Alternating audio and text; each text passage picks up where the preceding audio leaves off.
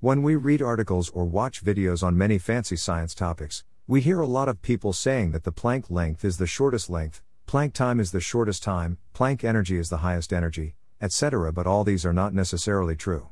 I will explain the reason here. Before we understand the reason, let us understand more about the Planck scale.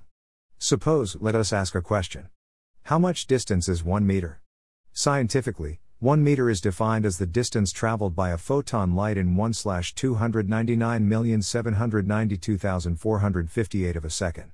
But, if some aliens came to us and asked how much is 1 meter, it is very difficult to explain how much a second is, and we can argue about the results also. To overcome these problems, Max Planck came up with a solution by inventing what he called natural units. He write down units of time, length, space, energy, etc. by using only constants. The constants are the speed of light, gravitational constant, reduced Planck constant, Boltzmann constant, Coulomb constant. By taking different combinations of these variables, one can find Planck units, which are truly universal. For instance, by taking hg/c3, one gets a length. This length is the Planck length, and it is 1.6 times 10 to 35 meters in Planck time, 5.4 times 10 to the power of minus 43 second. So, what the Planck constants mean is that they are fundamented units of time, length, etc. If say an object is 2 Planck length apart, and if I tell this to an alien, he would agree about the result and he would easily understand.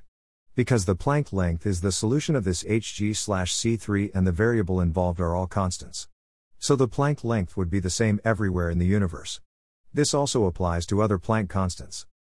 And where does that shortest time, length etc. idea come from? It all started in 1964 when a chemist Alden Mead published an article named Possible Connection Between Gravitation and Shortest Length. In his article, he does not mention anything about Planck's scale being the smallest, shortest, or whatsoever.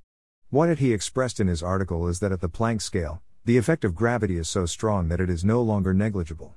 So we no need a theory of quantum gravity to make the equations work.